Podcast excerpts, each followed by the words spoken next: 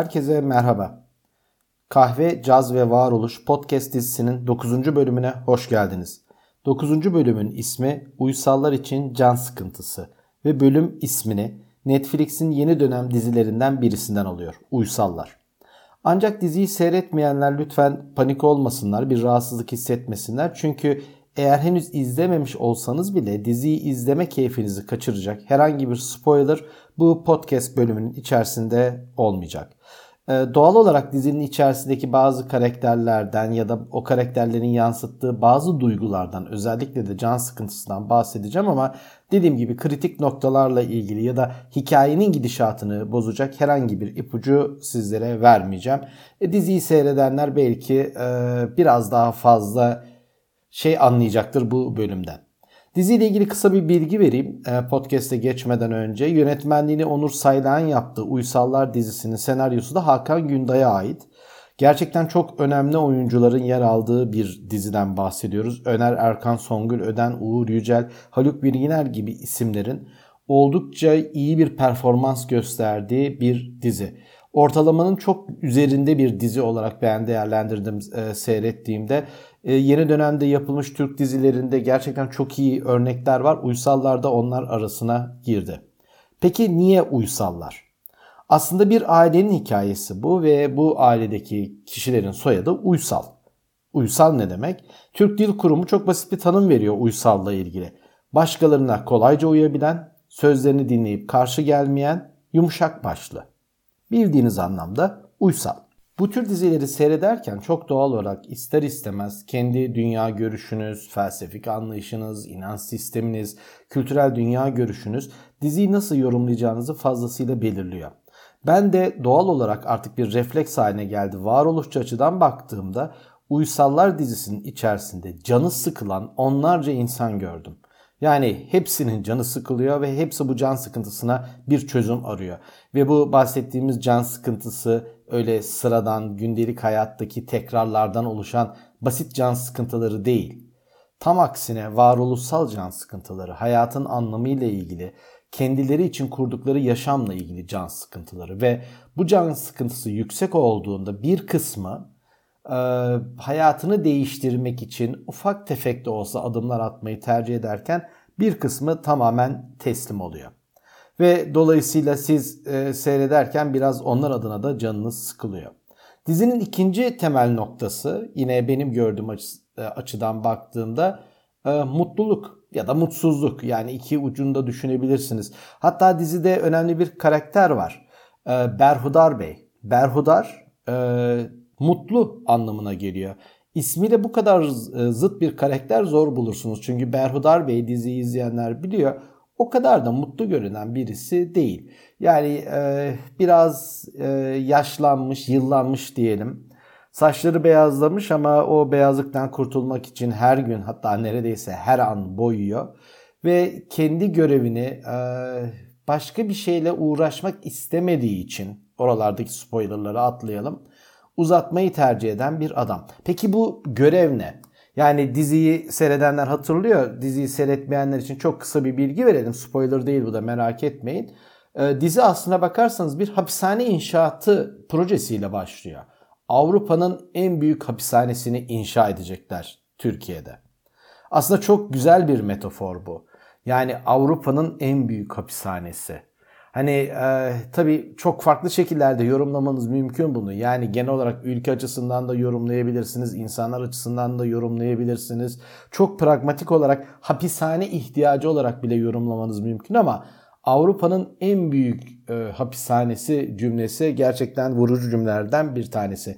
Berhudar Bey de bu hapishane inşaatını devlet adına, hükümet adına denetleyen ve bunu koordine eden kişi. Ve dediğim gibi ismi mutlu anlamına geliyor. Mutluluk ve can sıkıntısı birbirlerinden çok uzak kavramlar değiller. Yani birbirlerine tabii ki yakın değiller. Bir zıtlıkları var ama genelde birisi olduğunda diğerinin eksikliğinden de bahsetmeniz mümkün olabilir.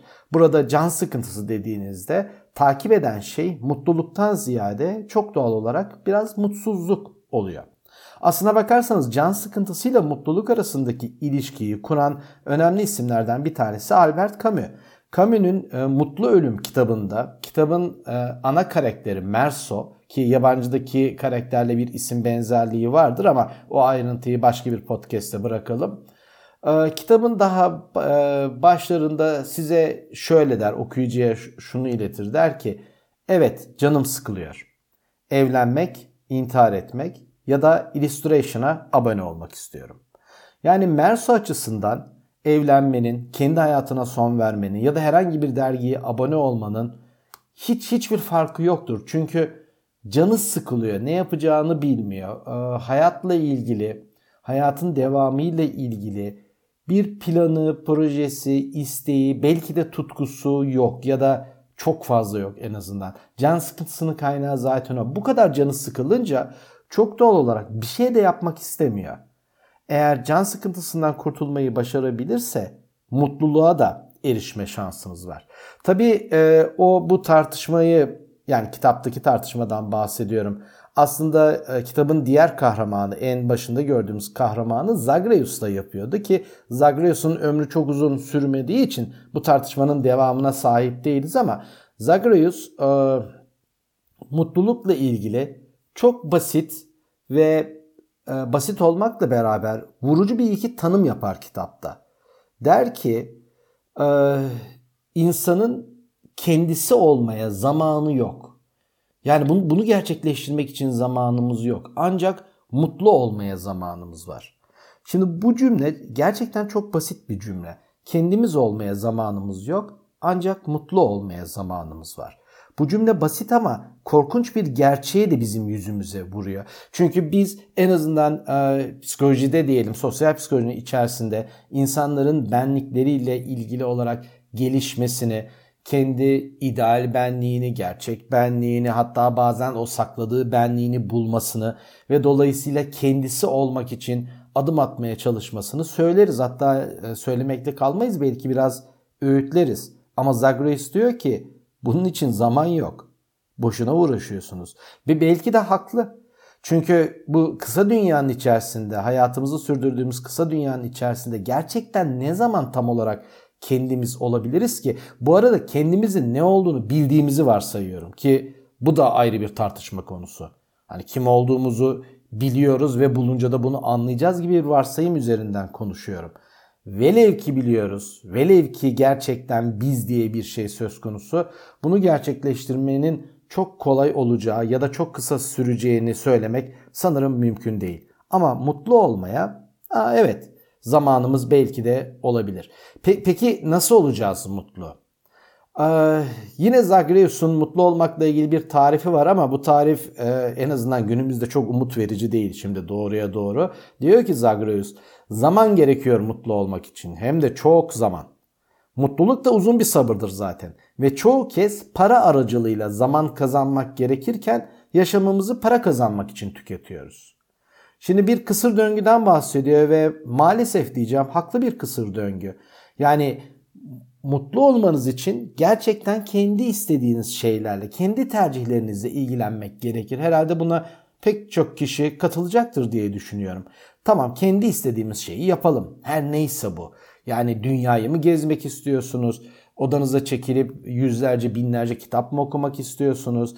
Çevrenizdeki insanlarla, arkadaşlarınızla, ailenizle vakit mi geçirmek istiyorsunuz? Ya da bunların hepsini mi yapmak istiyorsunuz? Bunları yapmak için zamana ihtiyacınız var. Bu zamanı kazanmak için de paraya. Dolayısıyla paranız olduğunda bu zamanı kazanıp isteklerinizi yapıp mutlu olabilirsiniz. Hani Zagreus'un söylediğini böyle formüle edebiliriz. Ama Zagreus diyor ki haklı olarak tamam bunu yapacağız da ama para kazanma kısmı yani o araç kısmı artık o araçlıktan çıkıp öyle bir amaç haline geliyor ki yaşamımızı bu sefer para kazanmak için tüketiyoruz. Sanırım çok çok da haksız değil. Yani e, par, paranın önemsiz olduğunu söylemiyorum. Yani bu böyle bir şey söylemek çok beylik olur ve çok da saçma olur hakikaten. Para tabii ki önemli ve şunu da biliyoruz. Ne kadar çok paranız varsa o kadar çok önemli. Yani bunun bir duru da yok. Para arttıkça gelir düzeyi arttıkça hedefleriniz yükseliyor, istekleriniz artıyor. Bu da çok doğal bir şey. Bunları küçültelim ya da istemeyelim, azla yetinelim gibi bir şey demiyorum. Yani o ayrı bir tartışma konusu ve onun içerisinde değiliz. Ama şunu şunu e, bir kere daha söylemem gerekiyor. Amacımızı unutuyor gibiyiz. Yani Zagreus'un bize hatırlattığı şey o. Para değildi bizim amacımız. Bir şey için para kazanıyorduk. Acaba neydi o? Uysallar dizisindeki kahramanlar hemen hemen hepsi, hepsi demeyeyim ama hemen hemen hepsi kendi yaşamlarının belirli bir noktasında üstelik hepsi birbirinden çok farklı yaşlarda bu kahramanların e, bu farkındalığı yaşıyor gibi görünüyorlar. Yani mesela herhangi birisi gerçekten hangisi olduğunu hiç önemi yok. Hepsi aşağı yukarı aynı şeyi yaşadı. Duruyor, hayatına bakıyor ve şunu söylüyor. Ya bu değil ki benim istediğim. Yani tamam dışarıdan bakıldığında evet param var, iyi bir evde oturuyorum, e, iyi kıyafetler giyiyorum, e, ailem var, ailemi seviyorum, onlar beni seviyor. Hani buralarda bir sorun yok ama ama bu değildi benim istediğim. Yola çıktığımda başka bir şey istiyordum ben. Bunu bunu ne ara unuttum. Ve Uysallar dizisinde uysalların yani tanımı gereği başkalarına kolayca uyabilen, sözlerini dinleyip karşı gelmeyen bu yumuşak başlı insanların kendi çevrelerindeki düzene fazlasıyla uyduklarını, uysallaştıklarını görüyorsunuz. Ta ki bir şekilde uyan, uyanana kadar. Uyandıklarında bir kısmı için artık değişiklik yapmak pek kolay değil. Bir kısmı için oldukça geç. Bir kısmı için de fazla cesaret gerektiriyor. Çünkü bu değişimi yapacak bilgiye de e, sahip değil. Öyle söyleyelim. Zagreus'a geri dönelim. Camus'un kahramanı. Zagreus tabi e, zaman olmamasından bahsederken doğal olarak ölümü hatırlatıyor bize. Yani zaman yoktan kastımız ne? Günün birinde bu hayatın biteceği. Ve ölümle ilgili asıl korkunç şeyi yüzümüze vuruyor Zagreus. Diyor ki ölümde beni korkutan yaşamımın bensiz tüketilmiş olduğu yolunda bana getireceği kesinlik. Yani artık geri dönüş yok. Tükettik, bitti. Bundan sonra istediğin bir şeyi gerçekleştirmek gibi bir kavram söz konusu değil. Hatta bir şey istemek gibi e, herhangi bir eylemde de bulunamayacaksın büyük ihtimalle. Dolayısıyla o zamanı kaybettik. Yaşamak için zaman gerekiyordu. Yani e, üzerine düşünmek gerekiyordu ve onu kaçırdık. Buraya küçük bir e, düşünme notu eklemek isterim. E, şimdi insanların e, yaşam amaçları, hedefleri ya da hangi konuda ne yaparlarsa mutlu oldukları ile ilgili bir yargılamada bulunamayacağımızı hemen hemen her bölümde söylüyorum sanırım. Çünkü bu e, dikkatli olmamız gereken, en azından anlatıcı olarak benim ekstradan dikkat etmem gereken bir şey. Çünkü e, belki bunu duymaktan sıkılıyorsunuz ama önemli olduğu için tekrarlamak durumundayım. Yani e, felsefeler, bakış açıları, görüşler, alanlar ya da e, bilim dalları evet bize bir takım fikirler sunuyor ama bu fikirlerden yola çıkarak insanlar şöyle yaşamalı, böyle yaşamalı, doğrusu şudur demenin e, çok doğru olduğunu zannetmiyorum. Hele hele e, varoluşçuluk gibi bir konuda e, mutlu şöyle olursunuz, canınız böyle az sıkılır, efendime söyleyeyim kendinizi şöyle bulursunuz, hayatın anlamı gerçekte budur gibi öğütler verme şansımız yok. Bunu kendime de hatırlatıyorum sık sık. Yani böyle hatalar yapmamam gerektiğini. Çünkü bazen bu cümleler öğüt veriyormuş gibi cümlelere dönüyor. Ee, o yüzden e, lütfen aklınızda bu e, uyarıyı tutarak şimdi söyleyeceklerimi e, dinlemenizi rica edeceğim sizden. Şimdi her insanın evet farklı bir yaşam amacı var, farklı bir motivasyonu var kendisi için tanımladığı hayat anlamı farklı ve bunların hepsi değerli. Birisi diğerinden tabii ki daha değerli değil. Ama e, çevremde yani kendi deneyimlerime baktığımda e, tanıdığım insanlara, arkadaşlarıma, ailemdeki kişilere, çevremde gördüğüm insanlara, samimi olduklarım ya da olmadıklarım bütün insanlara baktığımda bu konuda yaşamı tüketen insanların sanki biraz daha fazla olduğunu görüyorum ya da onlar daha çok dikkatimi çekiyor desem sanırım daha doğru olacak. Yaşamı tüketen insanlar ne demek diyeceksiniz. Yaşamı tüketen insanlar yaşam projesi sahipleri. Ben öyle tanımlıyorum. Yani hayattalar ama aslında yaşamıyorlar. Ne demek istiyorum? Şunu e, söylemek istiyorum. Yani kafalarında bir takım projeler olabiliyor. Örneğin nedir bu projeler? Ya bir tanesini örnek olarak vereyim. Dünya üzerinde mümkün olduğunca çok yer görmek. Mesela bu benim de istediğim şeylerden bir tanesi. Benim de önemli projelerimden bir tanesi ama pratik hayata geçirmek zor. Çünkü mali olarak o kadar kolay bir şey değil bu. Ee, ve pek çok insanın böyle bir isteği olabilir. Yani dünyada e, gezilmedik, görülmedik yer bırakmamak ya da mümkün olduğunca çok yer gezmek, gezmek, görmek. Bu e, güzel bir hedef, önemli bir hedef. Peki bu hedefi hedeflikten çıkarıp proje yapan şey nedir?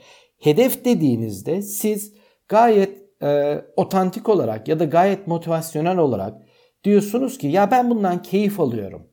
Yani Avrupa'ya gitmekten, Asya'ya gitmekten, Afrika'ya gitmekten, her neyse neresiyse gitmek istediğiniz yer, buraya gitmekten, orada yeni şeyler görmekten, yeni deneyimler e, yaşamaktan keyif alıyorum. Bu anlaşılabilir. Ama bir de bir grup insan var ve onlar çok az değiller. Mesela şunu yapıyor. Yani e, kendisine bir tur e, takvimi hazırlıyor. Öyle diyelim. Yani doğru terminolojinin ne olduğunu çıkaramadım o yüzden duraksadım. Ama bir tur takvimi diyebilirim herhalde. Mesela 4 gün içinde 4 hatta bazen 6-7 şehir geziyor.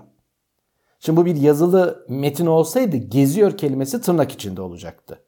Yani 4 gün içerisinde 6-7 şehir gezemezsiniz çünkü. Bunu siz de biliyorsunuz ben de biliyorum. Yani çok turistik bir yer olması gerekmiyor. Herhangi bir şehri yani herhangi bir sıradan şehri tek bir gün içerisinde gezme şansınız olur mu çok emin değilim.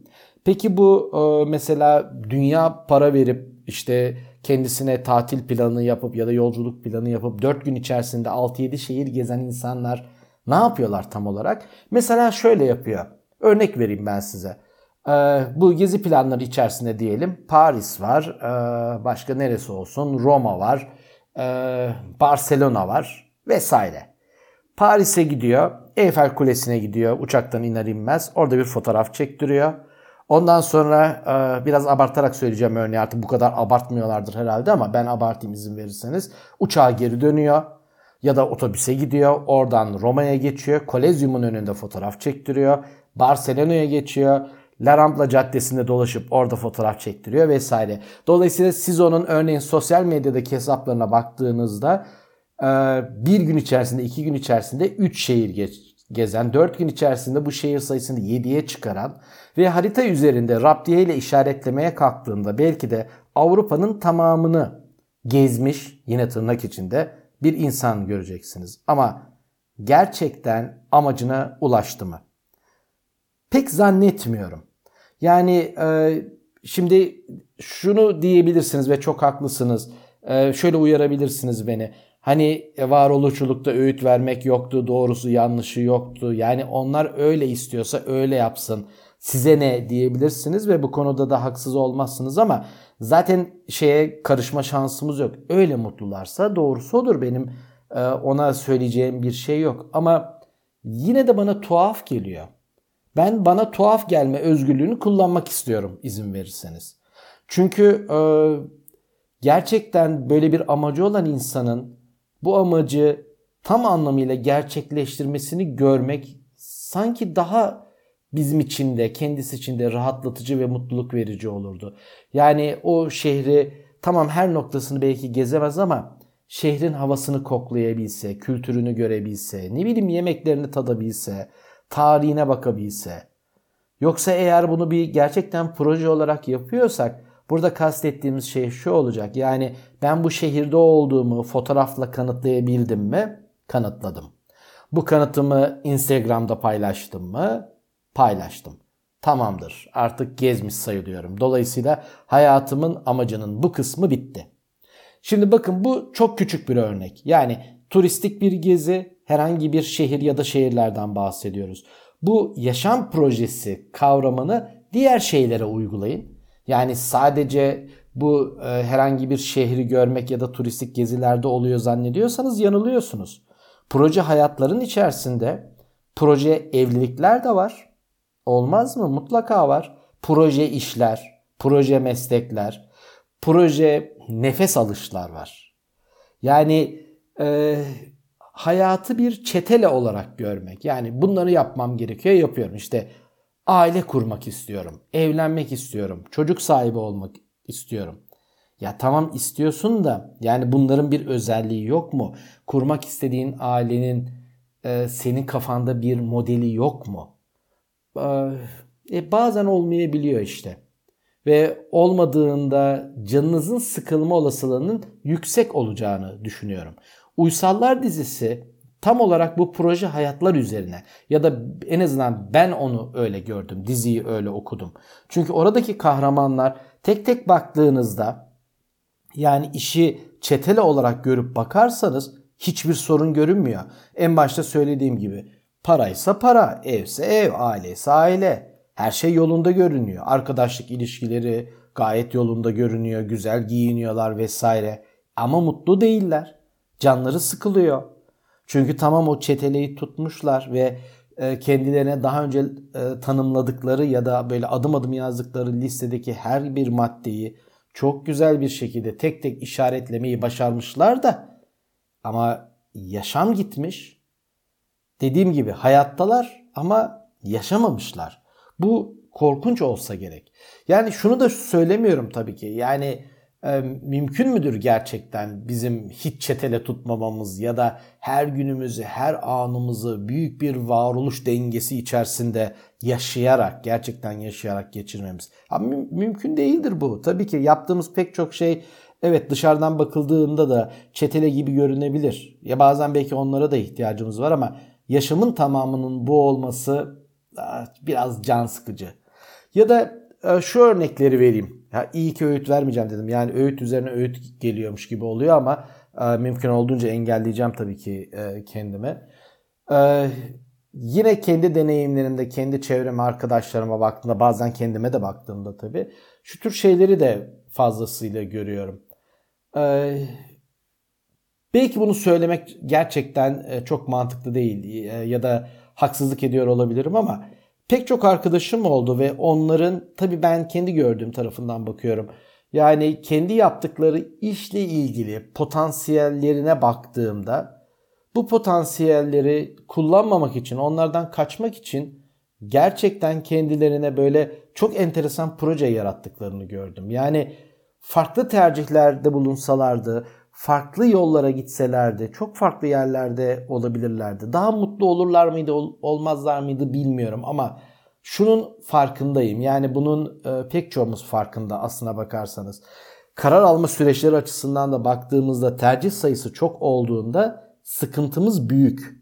Çünkü insanlar tercih yapmak istemiyor. Özgür irade, ileride bir podcast bölümünde konuşacağız bunu. Aslına bakarsanız büyük bir palavradan ibaret özgür irade yoktur anlamında demiyorum. Hani özgür iradeyi böyle sanki çok istiyormuşuz, özgür karar vermek istiyormuşuz gibi atıp tutuyoruz ya. Bu çok gerçek değilmiş gibi görünüyor. Çünkü insanların e, karşılaştıkları tercihlerin sayısı arttığında, alternatiflerin sayısı arttığında birincisi kaygıları yükseliyor. Kiko Gordon ta kaç yüzyıl önce söylediği gibi bu. Ee, ve günümüzdeki araştırmalara baktığınızda da karar alma süreçleri açısından karar alma süreci uzuyor ve kararsız olma olasılığınız da artıyor. Diğer bir ifadeyle biz seçeneklerden hoşlanmıyoruz. Yani birileri keşke bize ne yapacağımızı söylese, dese ki doğrusu budur, bunu yap. Buraya gideceksin, oraya git. Hayatını böyle yaşaman gerekiyor, bunu yaşa dese sanki daha rahat olacakmışız gibi görünüyor. Yani uysal olmak aslında o kadar kötü bir şey değil. En azından psikolojik sağlığımız açısından e, dinginlik veren bir şey gibi görünüyor. Dolayısıyla terazinin bir kısmında, bir kefesinde dinginlik var. Öbür tarafında hayatın kendisi var. Doğru bir kelime midir bilmiyorum ama zenginlik var diyelim. Dinginlikle zenginlik arasında gidip geliyoruz. Tabii ki buradaki en basit cevap bunların dengede olabileceği bir yerde durabilmemiz ama o denge nedir, nasıl bulunur ya da ne olduğunda anlarız. O konuda gerçekten hiçbir fikrim yok. Ama bir tercihte bulunmak gerekiyorsa ben kendi kişisel tercihimi söylüyorum tabii ki.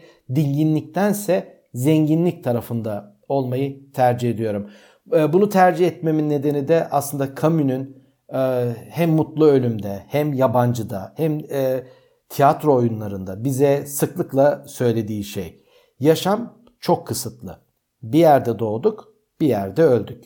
Doğumdan öncesini, ölümden sonrasını bilmiyoruz. Aradaki kısma yaşam diyoruz ve bunun kısa süreli olduğunun da farkındayız. Ben bunu nasıl yaşayacağım?